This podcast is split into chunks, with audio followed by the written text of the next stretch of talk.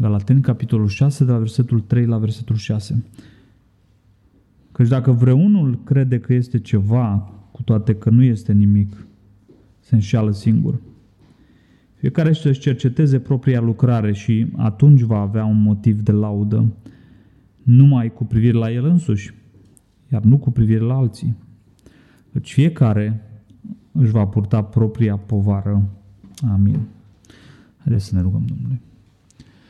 Tatăl nostru, recunoaștem că Tu ești Dumnezeu și recunoaștem că avem nevoie de Tine în minutele care urmează. În fapt, dacă nu lucrezi Tu, nu se va întâmpla nimic, Doamne. Doamne, Tu ești vița, noi suntem blădițele și despărțiți de Tine nu putem face nimic.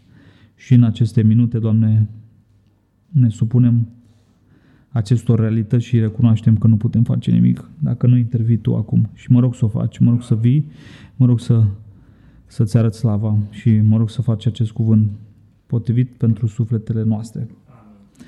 În numele Lui Hristos să-ți mulțumim. Amin.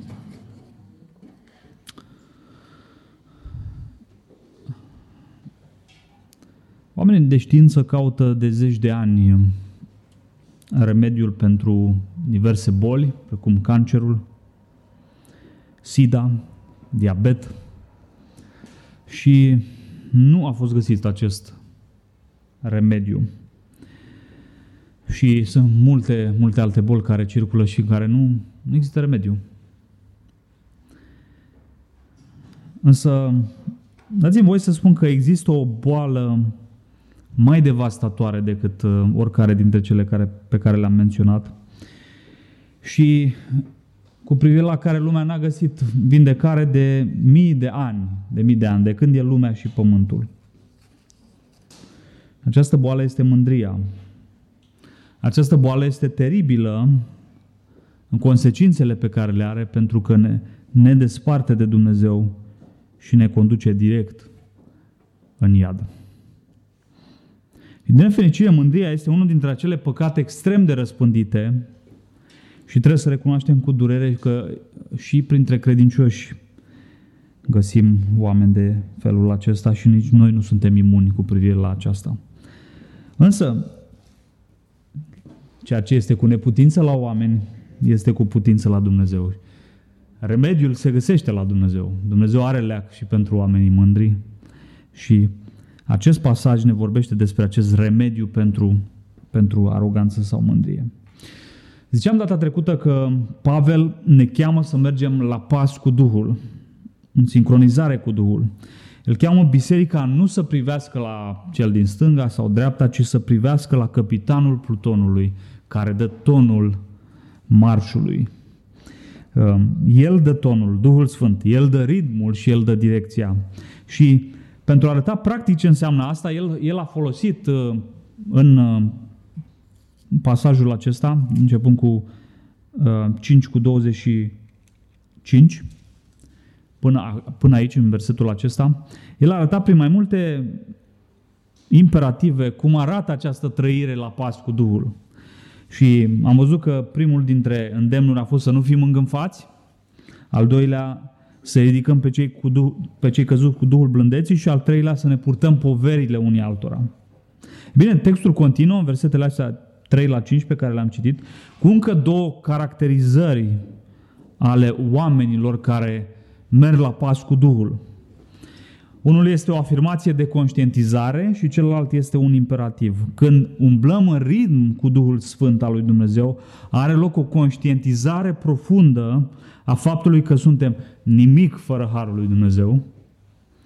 Și al doilea lucru, când umblăm la, în ritm cu Duhul, vom căuta să ne evaluăm pe noi înșine înaintea lui Dumnezeu, nu prin comparație cu alții.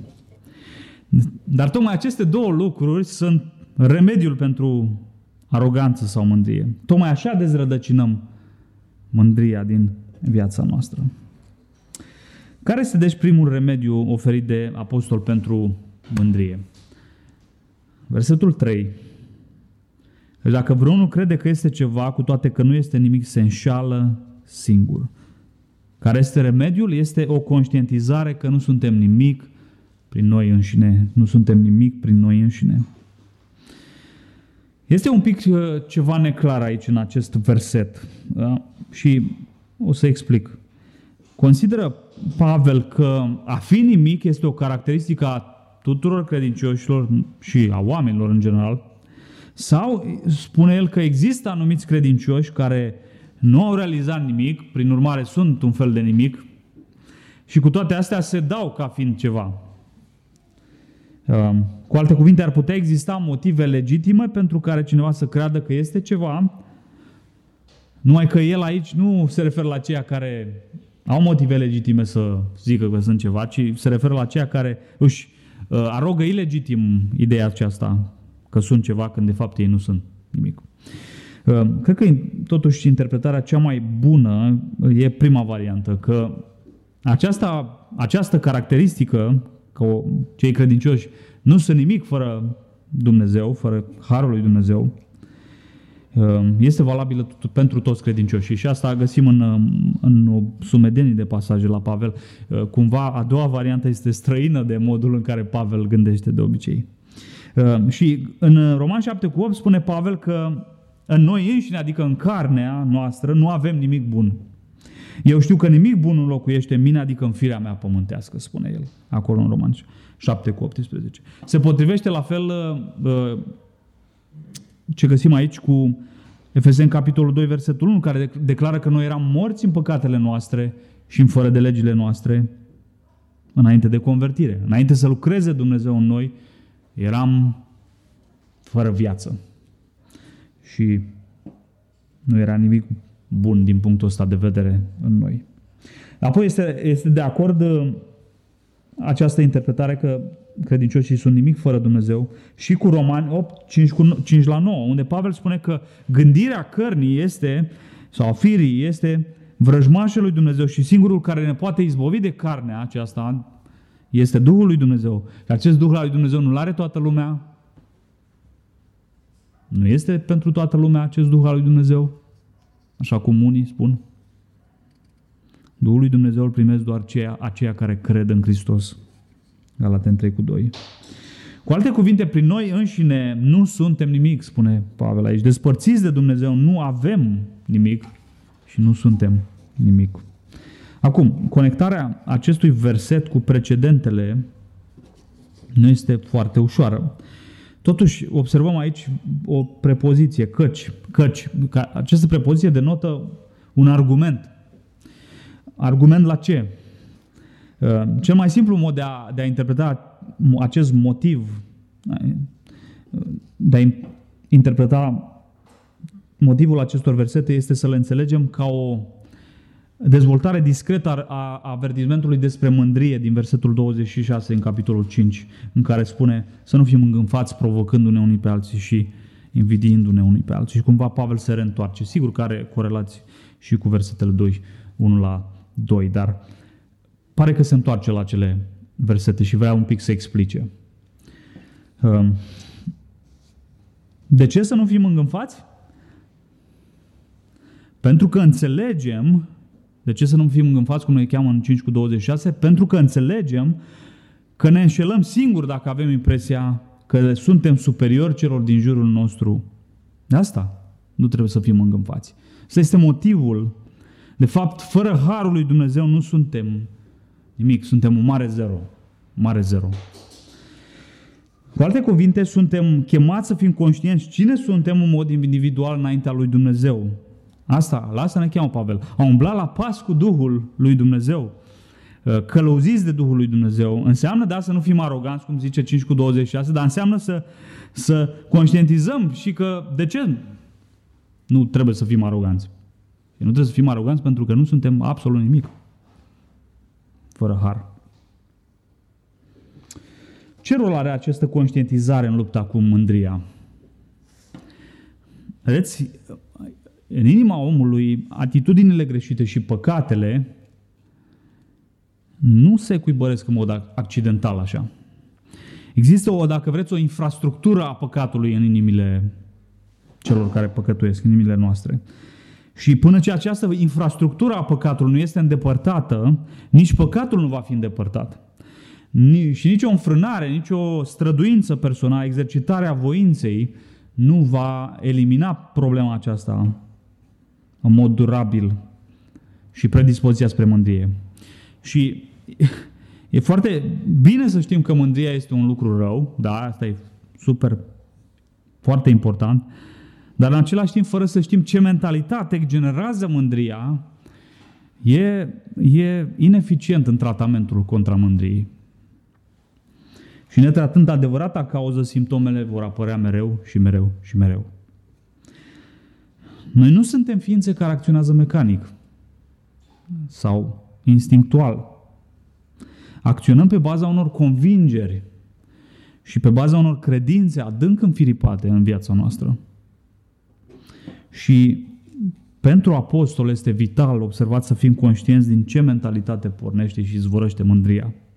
Și mentalitatea din care izvorăște mândria este aceasta. Avem impresia că suntem cineva, când în realitate nu suntem nimic. Contrastul este foarte tăios aici între ceea ce o persoană crede că este și zice aici, crede că este ceva și ceea ce este de fapt acea persoană. Nu este nimic, spune el.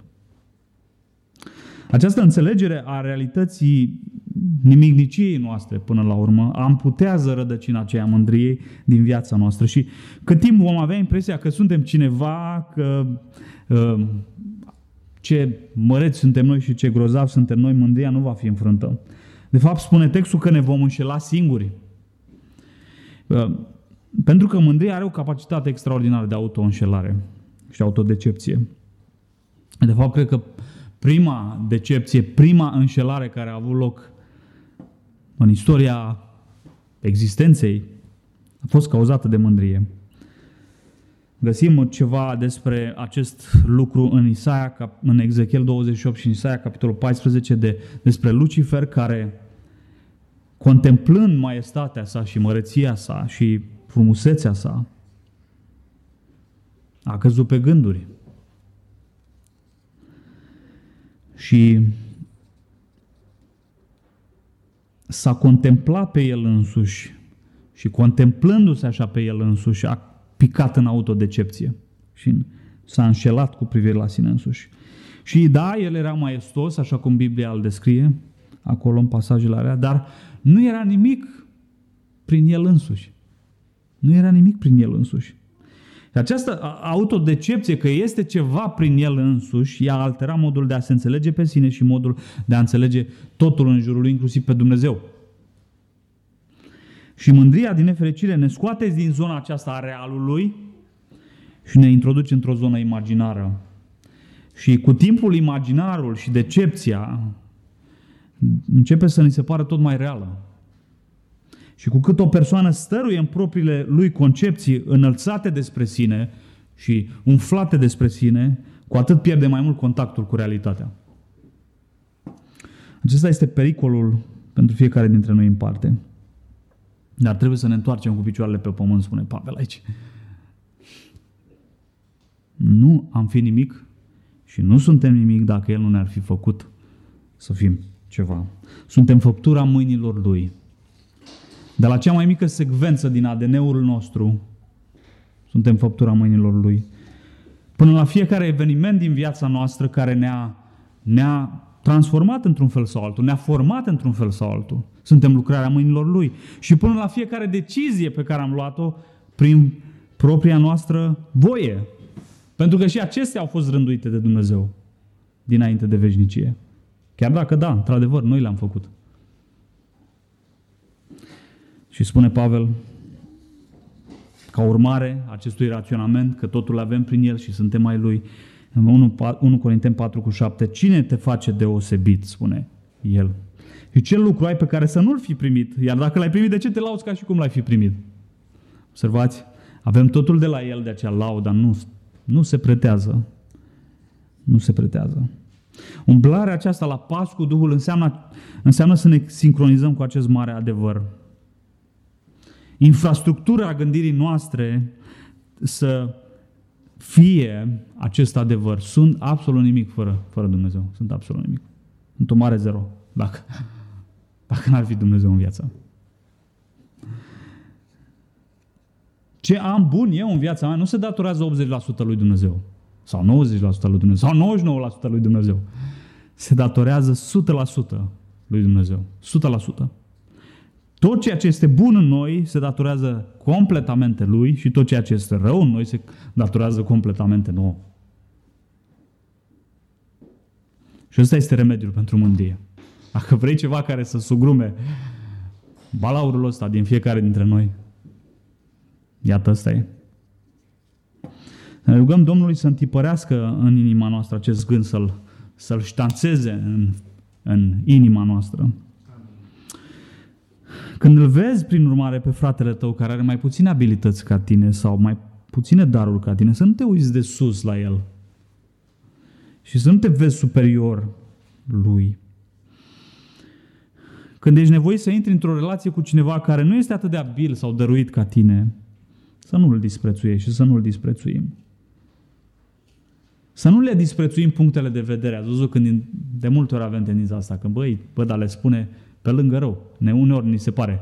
Și în momentele alea avem, avem uh, impulsul să, să-și arătăm cât de, cât de pe lângă sunt. Să nu le disprețuim punctele de vedere. Să nu ne facem că nu, nu sunt unii care nu bagă în seamă pe alții. Și așa asta e rău, să ignori pe alții. Acestea sunt manifestări ale mândriei și ale aroganței. Când ești lângă un credincios căzut în păcat, să nu fii aspru și uh, să împrăști în jurul lui acea superioritate morală pe care de multe ori o simțim. De asta spune el, ridicați cu Duhul blândeții. Ridicați cu Duhul blândeții. Um, amintește Hai să ne amintim fiecare că dacă stăm în picioare, stăm pentru că El ne-a ținut în picioare și El ne ține în picioare. Nu pentru că avem mai multe merite ca fratele nostru. Dacă Domnul ne-ar fi lăsat în voia minții noastre blestemate, am fi mai rău decât Sodoma și decât Gomora. Fiecare dintre noi în parte. Fiecare. Dacă Dumnezeu ne-ar fi lăsat și ar fi zis, ia să-l las pe băiatul ăsta un pic. Am ajunge cei mai nenorociți dintre oamenii ăștia de pe fața pământului.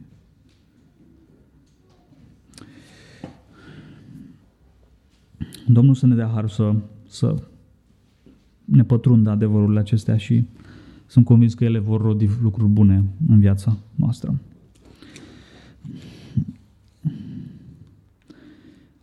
Al doilea remediu oferit de Pavel pentru mândrie este oferit în versetele 4 și 5 și versetele astea spun așa. Dar fiecare să, să-și încerce propria faptă și atunci va avea laudă numai, spre, numai față de sine însuși și nu față de altul. Deci, pentru fiecare, pentru că fiecare își va purta propria povară, spun versetele astea. Și ce voia el să spune aici? Vrea să spune că trebuie să ne evaluăm propria vrednicie și nu pe cea altora. Trebuie să ne evaluăm pe noi și nu în comparație cu alții sau pe cea altora. Dar versetele, ați observat un pic, sună destul de ciudat. Exact inversul versetelor 2 și 3. În versetul 2 se spune să nu să ne purtăm poverile unii altora și aici spune să, că nu vom putea purta poverile decât pe cele ale noastre. În versetul 3 spune că nu suntem nimic. Aici vedem că putem să ne lăudăm. Este vreun loc pentru lauda de sine în viziunea apostolului? Nu a spus el de atâtea ori în Galateni că credincioșii sunt socotiți drept prin credință, prin urmare, fără fapte și asta îndepărtează orice pricină de laudă. Spune, uh, unde s-a dus pricina de laudă? Prea faptelor? Nu, spune Pavel în Roman 3. Nu? Nu mai e nicio pricină de laudă. Atunci cum putem armoniza ce spune Pavel aici cu alte cu celelalte texte? Câteva versete înainte, în uh, versetul 14, Pavel folosește același cuvânt laudă și îl folosește cu privire la sine.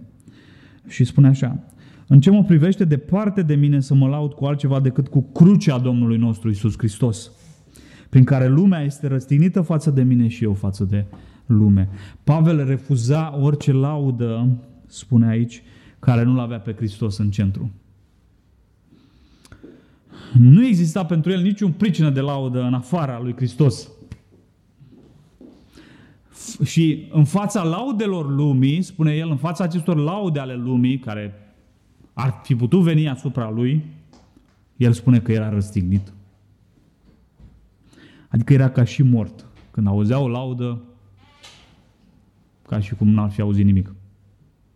Era mort față de ele. Ehm, atunci, cum interpretăm faptul că fiecare, totuși, își va primi lauda față de sine? Cred că Pavel e, folosește o... E, e retoric aici, adică pune, pune alături concepte aproape imposibile ca să sublinieze un concept destul de clar în, în teologia lui pe parcursul epistolelor lui. Și anume, care este acel concept foarte clar? Că fiecare suntem responsabili de noi înșine înaintea lui Dumnezeu și nu trebuie să ne uităm la dreapta și la stânga, ci noi trebuie să ne uităm la noi și să ne comparăm cu, cu Dumnezeu, cu standardul lui Dumnezeu. Iar acest lucru este evident în, în teologia lui Pavel. Dar conceptul retoric sau de impact este acesta. Lauda față de tine însuți sau spre tine însuți. Păi, să mă laud față de mine însuți, cum vine asta? Hmm. E, e.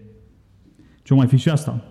Noi, noi știm că lauda este laudă când are o componentă uh, publică, să spunem așa. Lauda nu mai este laudă dacă nu este publică. Dacă nu faci ceva înaintea oamenilor, să te vadă ei, aia nu mai e laudă. Nu prea ai cum să te lauzi față de tine însuți sau uh, să, să, să zici ție nu știu ce. E adevărat că unii stau în fața oglinzii dimineața și își rostesc cât de deștept și de, și de, de frumoși sunt ei. Uh, oamenii din KGB făceau asta și erau învățați să stea în fiecare dimineață în fața oglinzii și să, să rostească, să ridice pieptul un pic și să zică ești deștept, ești bun, ești așa mai departe. Uh, dar Oamenii ăștia făceau asta nu pentru că voiau să se laude față de ei înși, ci ca să se, să se umfle pe ei înși, să-și, uh, a, pentru că apoi când ies afară să emane putere, să emane autoritate și așa mai departe. Deci tot publicul era ținta, tot exteriorul era ținta, nu neapărat um, ei. Așadar, lauda numai față de noi și nu față de alții este un fel de concept contradictoriu și cred că special îl folosește Pavel aici. Și el vrea să spună, de fapt, uh, că trebuie să ne cercetăm propria viață.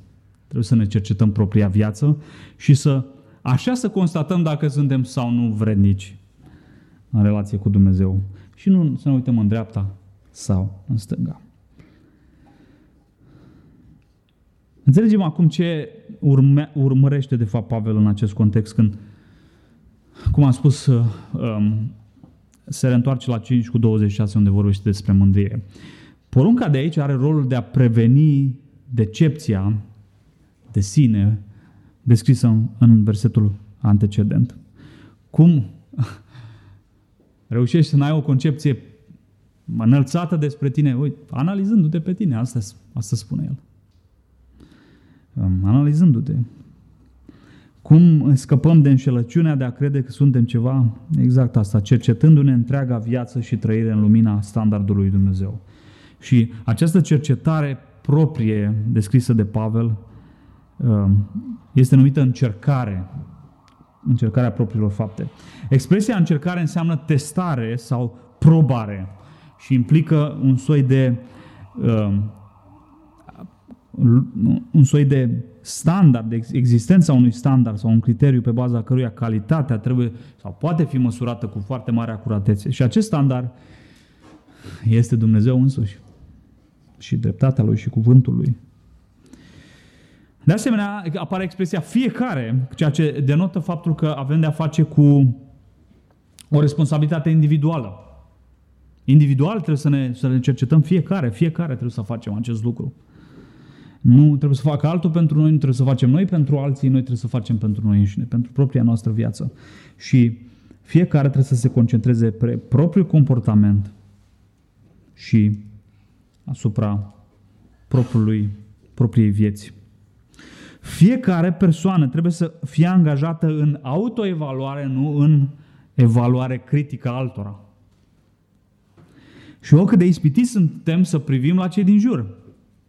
Fie să ne comparăm cu ei, fie să-i criticăm, fie să-i invidiem. Și Pavel, într-un context puțin diferit de acesta, uh, în care era vorba de un duh, era vorba de, un duh de critică și de judecată acolo, Pavel lansează credincioșilor din Roma un principiu la fel de bun, cred că și pentru acest context de aici. Cine ești tu, spune Pavel, să-l judeci pe servitorul altuia? Îl privește pe stăpânul său dacă stă în picioare sau cade. Însă va sta în picioare, spune el, pentru că Domnul îl poate face să stea. Trebuie să terminăm odată cu fascinația aceasta de a analiza viețile altora. Și este o, o ispită pentru fiecare dintre noi. Nu sunt robii noștri. Nu este viața noastră. Când suntem ispitiți să-i criticăm, să-i considerăm inferior sau să-i judecăm sau să-i invidiem. Ce face Dumnezeu cu unul sau cu altul este treaba lui Dumnezeu. Nu ne privește pe noi. Și ce liberator este acest principiu, să știți. Pentru că te eliberează. N-ai ce treaba mea cu dreapta, cu stânga. Eu am o, eu am o altă țintă. Și trebuie să recunoaștem că eu personal recunosc că mi-a luat foarte mult timp să internalizez acest principiu. Nu, nu că nu-l cunoșteam, dar, dar una e să cunoști și una e să-l practici. Și încă mă lupt. Um, ce mult îmi place ce zice Domnul Isus, ce zice Domnul Isus lui Petru, care era, după înviere, care era într-un mod nesănătos interesat de Apostolul Ioan. Și Domnul Isus îi spune, văzându-l Petru, pe ucenicul pe care îl iubea Isus, l-a întrebat pe Isus după înviere. Doamne, dar cu acesta ce va fi? Ok, mi-ai spus despre mine că voi fi legat și nu voi mai merge cum mergeam odinioară. Unde mă tăia capul, acolo mă duceam. A, nu. Când vei fi bătrân, vei fi legat și vei face ceea ce nu vrei să faci. Ok, dar cu acesta ce Ce va fi cu acesta? Mă interesează și de asta. De Ioan. Iisus i-a zis, dacă vreau ca El să rămână până vin eu, ce te privește pe tine?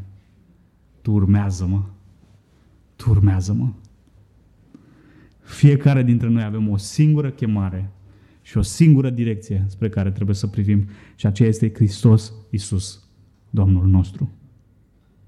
Nu să privim la dreapta, nu să privim la stânga, nu suntem chemați să evaluăm pe alții, să ne evaluăm pe noi înșine, suntem chemați înaintea lui Dumnezeu și Domnul nu ne va judeca după darurile unora sau ale altora.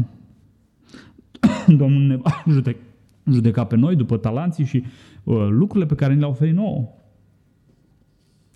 Domnul nu ne va judeca după comportamentul altora sau pe care alții îl au. Domnul nu ne va judeca după statura morală a altora.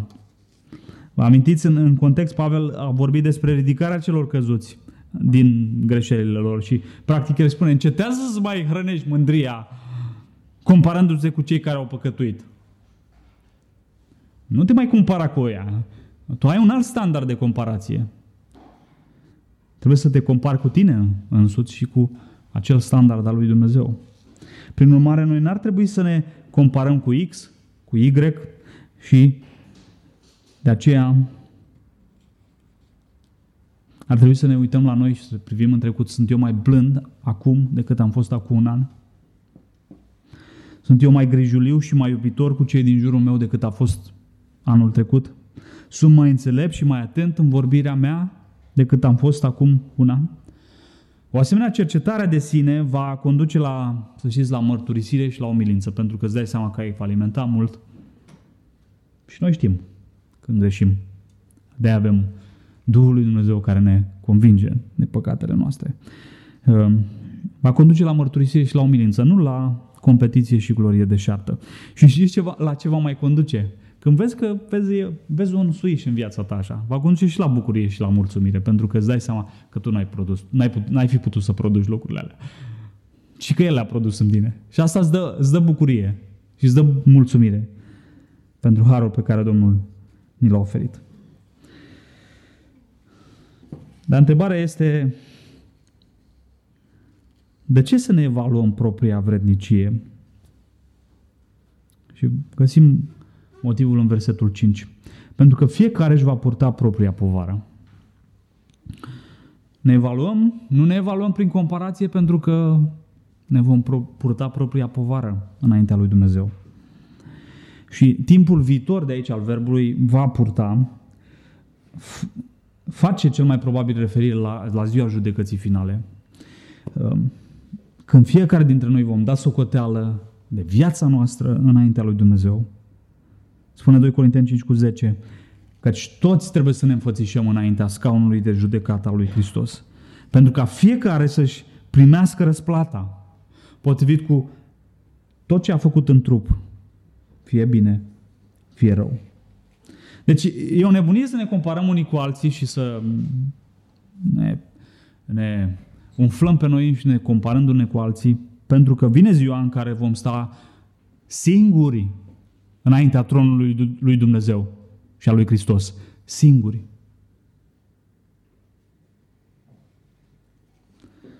Vedeți, există un sens în care putem să ne purtăm poverile unii altora, cum spune, da, i ajuns pe frați. Există un, un alt sens în care nu putem să ne purtăm decât propria noastră povară. În moarte și în judecată, frații mei dragi. Stăm de unii singuri. De unii singuri, fiecare în, în fața lui Dumnezeu și în fața acestui tron de judecată. Nu ai pe nimeni alături. Nimeni nu-ți poate lua povara. Nu ai cum să te compari cu nimeni pentru că ești doar tu și Hristos. Atât. Și când ești doar tu și Hristos, atunci iese la iveală ceea ce a fost, de fapt, pe tot parcursul vieții. Îmi place ce, ce spune un comentator biblic, chiar și pentru credincioșii care sunt siguri de îndreptățirea lor, sunt siguri că au fost salvați. Judecata lui Dumnezeu este un prospect solemn. De aceea, înainte acelei zile solemne, începe încă de pe acum să stai de unul singur înaintea judecății și înaintea lui Dumnezeu. Începe de, de pe acum să trăiești ca și cum ai sta de unul singur în fața tronului lui Hristos de judecată.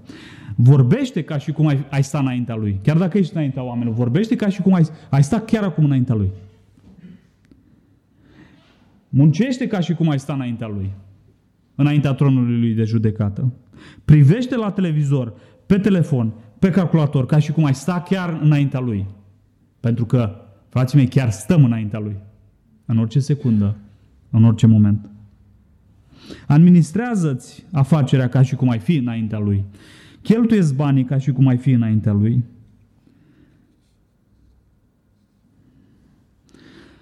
Această perspectivă, vedeți cât de radicală este și cât de mare impact are asupra vieții noastre zilnice până la urmă. Să știi că ești înaintea Lui în orice vreme și orice clipă. Asta îți schimbă, frații mei, comportamentul. Nu mai poți să mai trăiești la fel. Nu mulți avem o oroare de a fi filmați, de a fi urmăriți. Bine, într-un fel suntem. Ochiul lui Dumnezeu este în fiecare secundă și minut nu numai asupra vieților noastre, nu ca o cameră care se uită de sus de undeva. Pe aia am putea să o fentăm. El ne privește din interior și știe ce, ce gândim pe interior. Suntem înaintea lui Hristos. Și pentru că suntem, ar trebui să trăim așa. Mândria este unul din acele păcate, frații mei, căruia i s-a dat o lovitură de moarte la cruce. Hristos a murit pentru oamenii mândri. El a purtat pedeapsa pe care ei o merită. Și mândria nu ne mai condamnă. Și mândria nu mai este letală. Dar în același timp, suntem chemați să trăim această realitate uh, obiectivă pe care Hristos a, a, a realizat-o. Să o trăim în mod subiectiv, să o trăim în viața noastră, în mod personal. Aici și acum. Și aceasta este tensiunea veacului în care trăim noi acum. Uh, Deja, dar nu încă pe deplin. Deja, dar nu încă pe deplin. Suntem chemați să trăim ceea ce deja există o realitate, sau este o realitate prin Hristos. Evanghelia Domnului nostru Isus Hristos ne ajută să dezrădăcinăm această infrastructură despre care vorbeam a mândriei. Cum ne ajută?